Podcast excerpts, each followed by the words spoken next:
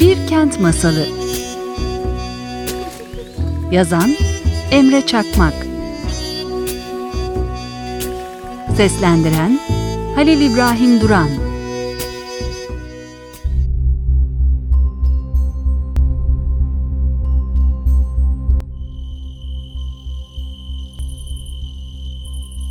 Bir show programında dinlemiştim.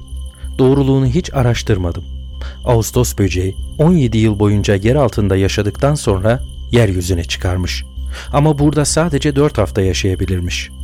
Diyeceğim o ki kış için yiyecek biriktirmesinin hiçbir anlamı yokmuş. İstediği kadar saz çalıp şarkı söyleyebilirmiş. Asırlarca yani bilimin fazlaca aydınlatamadığı kör karanlık devirlerden bu yana Ağustos böceğine haksızlık yapılmış. O hikayedeki gerçek kötü karıncaymış. Fani dünya üzerinde çok az bir zamanı kalmış Ağustos böceğine bir lokma yiyeceği, bir battaniyeyi çok görmüş. Hem adım gibi eminim Ağustos böceği onun bu iyiliğini karşılıksız bırakmaz, ısınıp karnını bir güzel doyurduktan sonra alırdı sazını eline, bu sefer de o karıncanın ruhunu doyururdu.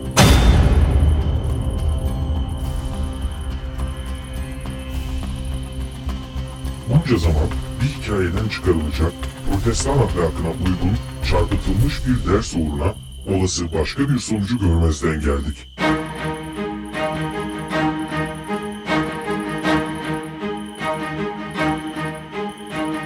Bir an için karıncanın Ağustos böceğini hikayenin daha başlarında çalışmaya ikna ettiğini ve böceğin kalan kısacık vaktini hoş geçirmesini sağlayacak müzikten bir gaflet anı nedeniyle vazgeçtiğini düşünelim.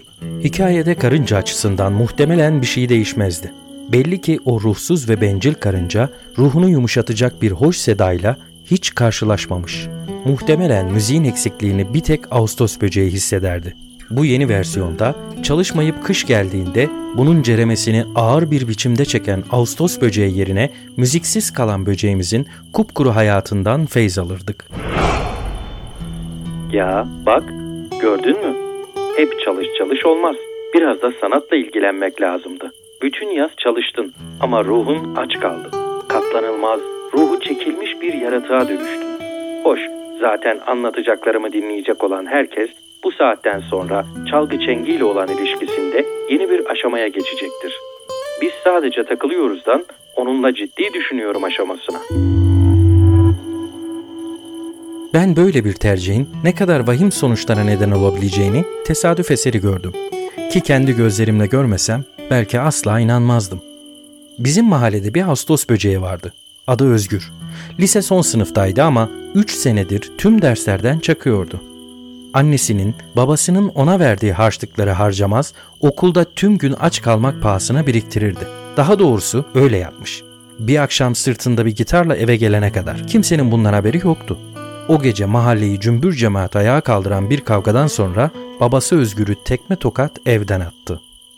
Birkaç ay sonra babası vefat edince evine dönmek için Özgür'e tekrar vize çıktı.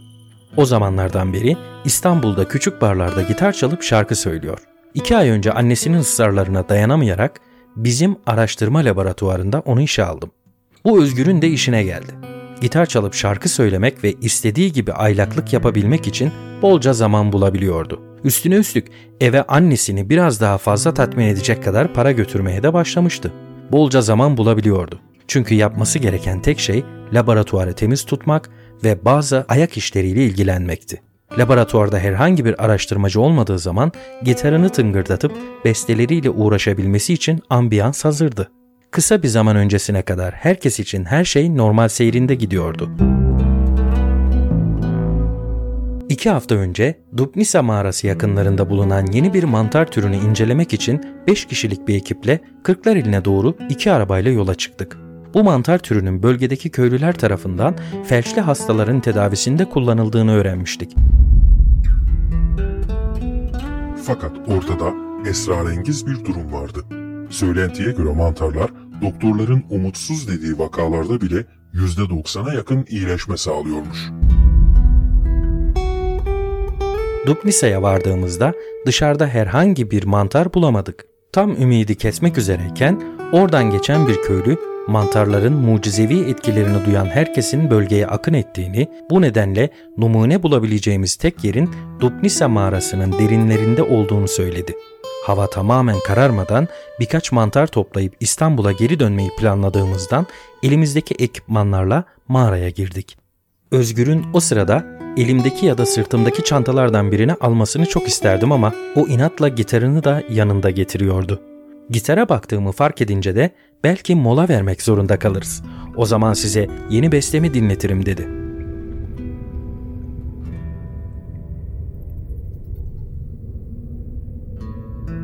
Mağaranın içinde dikkatlice yürümeye devam ederken içimden kesinlikle mola vermeyeceğiz dedim. Mağara büyüleyici manzaralara sahipti. İçinde akan dereler, çökmüş kayalıkların arasından içeri sızmak suretiyle bulduğu her delikten her fırsatta hücuma geçen güneş ışığı ve o ışığın mağara duvarlarında oynadığı enfes renk ve gölge oyunları. Doğa bizim hızımızı kesmişti ve muhtaç olduğu ilgiyi üzerine çekmek için allanıp pullanarak güzelleştirdiği bedenini utanmazca sergileyen bir kadını taklit ediyor gibiydi. Nihayetinde mantarlara ulaştığımızda yaklaşık 20 dakikalık bir yol kat etmiştik ve ne olduysa bir dakika içinde oldu. Mağaranın içindeki mantarların çoğu mağaranın tavanından sarkıyordu ve miselyumları görüş alanımızdaki her yeri kaplamıştı. Hemen ulaşabileceğimiz birkaç noktayı belirleyerek mantar örneklerini toplamaya başladık. Biz full kadro çalışırken Özgür oturduğu yere bağdaş kurmuş seyrediyordu.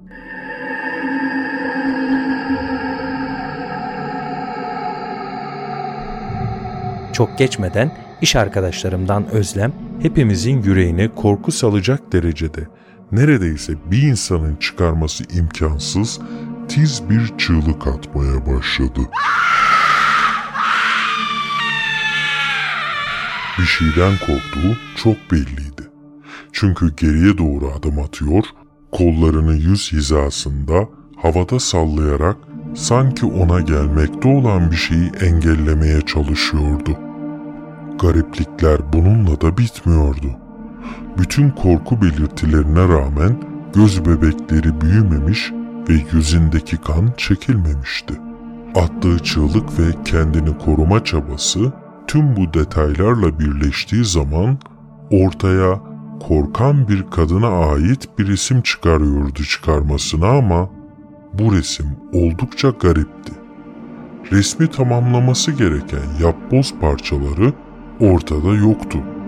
Ama gizemli bir büyüleyicilikle resim yine de eksiksiz bir biçimde sergilenmekteydi. Özlem'in yanına gitmek için hamle yaptığımda sağ tarafta daha korkunç başka bir manzarayla karşılaştım. Özlem'in bitmeyen ve bu yüzden yüzünü morartmaya başlayan çığlığı devam ederken bu kez de Serdar kafasını mağaranın duvarlarına vurmaya başladı. Üzerimdeki şoku atlatır atlatmaz dördüncü veya beşinci vuruşunda onu tutmayı başardım. Serdar da normal görünmüyordu. Yüzü dupduru bir deniz gibi sakindi. Onu tutmaya çalışırken anladığım kadarıyla vücudunda da herhangi bir heyecan ya da öfkenin fizyolojik belirtisi bulunmuyordu. Özgür ve Ali'den yardım istiyordum ama ikisinin de nerede olduğunu tam olarak kestiremiyordum. Hava kararmaya başlamıştı ve Serdar'ı zapt etmeye çalışırken her yeri bulanık görüyordum. Bu sırada üstüm başım tabii ki Serdar'ın kanıyla kaplanmıştı. Ali'nin ne yaptığına bakacakken Özgür'ün Özlem'in yanında olduğunu fark ettim. Özlem duvar dibine çökmüş, çığlık atmaya ve birilerini engellemeye çalışmaya devam ederken Özgür de onu sakinleştirmek için karşısında diz çökmüştü. Serdar'da herhangi bir yorulma emaresi yoktu ama ben onu daha fazla engelleyemeyecektim. Son bir gayretle Ali'ye bağırdım. Onu görmemle soluğumun kesilmesi bir oldu. Ali biraz çaprazımda gayet sakin bir şekilde bacaklarını uzatmış yerde oturuyordu. Lakin ekipman çantasından aldığı bir bıçakla kollarına kesikler atıyordu. Gerçek bir kabustu.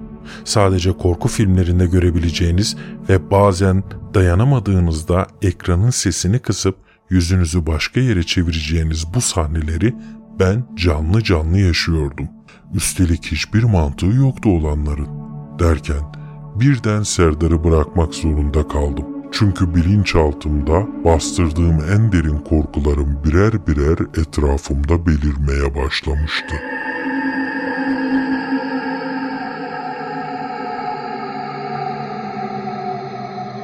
O mağarada neler gördüğümü size anlatmayacağım.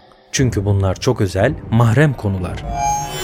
Özlem, Serdar ve Ali gibi ben de o mağaradan kurtulduktan sonra polise ve diğer tüm yetkililere gördüklerimin hepsini anlatmadım. Yine de dördümüz de orada en derin korkularımızla yüzleştik ve hepimizin bu yüzleşmeden kaçış çabası farklı oldu.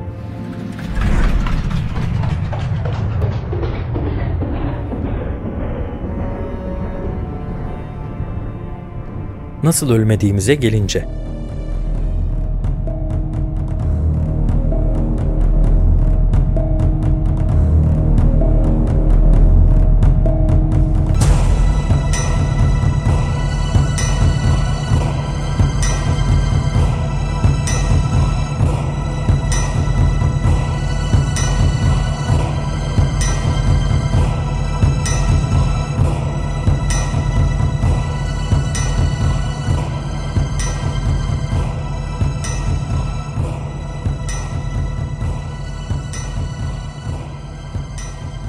Derginizin okuyucuları röportajın en çok bu kısmını merak edecektir sanırım Salim Bey.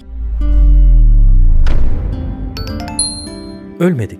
Çünkü Özgür gitarı eline alıp yeni bestesini çalmaya başladı. Ölmedik çünkü Ağustos böceği babası onu evden attığı zaman müzikten vazgeçmedi. Ölmedik çünkü o beş kişiden birine gelip geçici dünya işlerinden başka bir işle ilgilenmesi için fırsat tanıyabilmiştik. Miselyumlar bütün olanların sebebi miselyumlardı. Onlar havaya bir çeşit parazit salınımı yapıyor ve bu parazitler solunum yoluyla vücuda giriyor.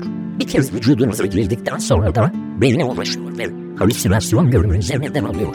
Bu cinliklik korku anında beyninizi ele geçiren parazitler adrenalin hormonu salgılanmasını da önlüyor. Böylece vücutta korku anında göz bebeklerinin büyümesini, kanın iç organları ve elden çekilerek kaslara hücum etmesi gibi fizyolojik olayların önüne set koyuyordu. Garip ve korkunç sahneler bu yüzdendi. Tepkisiz bir biçimde kendine zarar verme ritüellerinin sebebi buydu. Mağara dışındaki mantarlar hiçbir zaman kökleriyle toplanmamış. Toprak üstündeki gövdeleriyle idare edinilmişti. Bizimse böyle bir şansımız yoktu.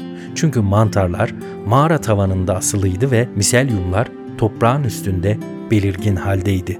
Biz miselyumlara maruz kalacak kadar şanssızdık lakin Özgür'ün müzik konusundaki inadına şahit olmak açısından da şanslıydık. Herkesi toplu bir histeri krizi ele geçirdiğinde Özgür kimseye yetişemeyeceğini fark ederek yeni bestesini çalmaya başlamıştı. Zihinlerimiz çok kısa bir süre içinde çalan müziğin etkisiyle huzur bulmuştu ortalığı kan revan götürürken o vahşet tablosunun içinde heykel gibi dona kalmıştık. Özgür bizim laboratuvarda işe girdiğinden beri müzik terapi seanslarıyla ilgilenmekteydi. Zihni belli durumlara sokabilmek için müziğin gücünden yararlanmayı öğrenmişti. Ortalık karışmaya başladığında kafasının içinde onu sakin tutan ve uzun çalışmalarla etkisini artırmayı başardığı şarkıyı tekrar tekrar çalmaya başlamış. Bir süre sonra da bizi sakinleştirmek için harekete geçmişti. Ne yapacağını bilmediği için mağaradan çıkana kadar bize bestelerini çaldı. Evet, aslında komik bir görüntüydü.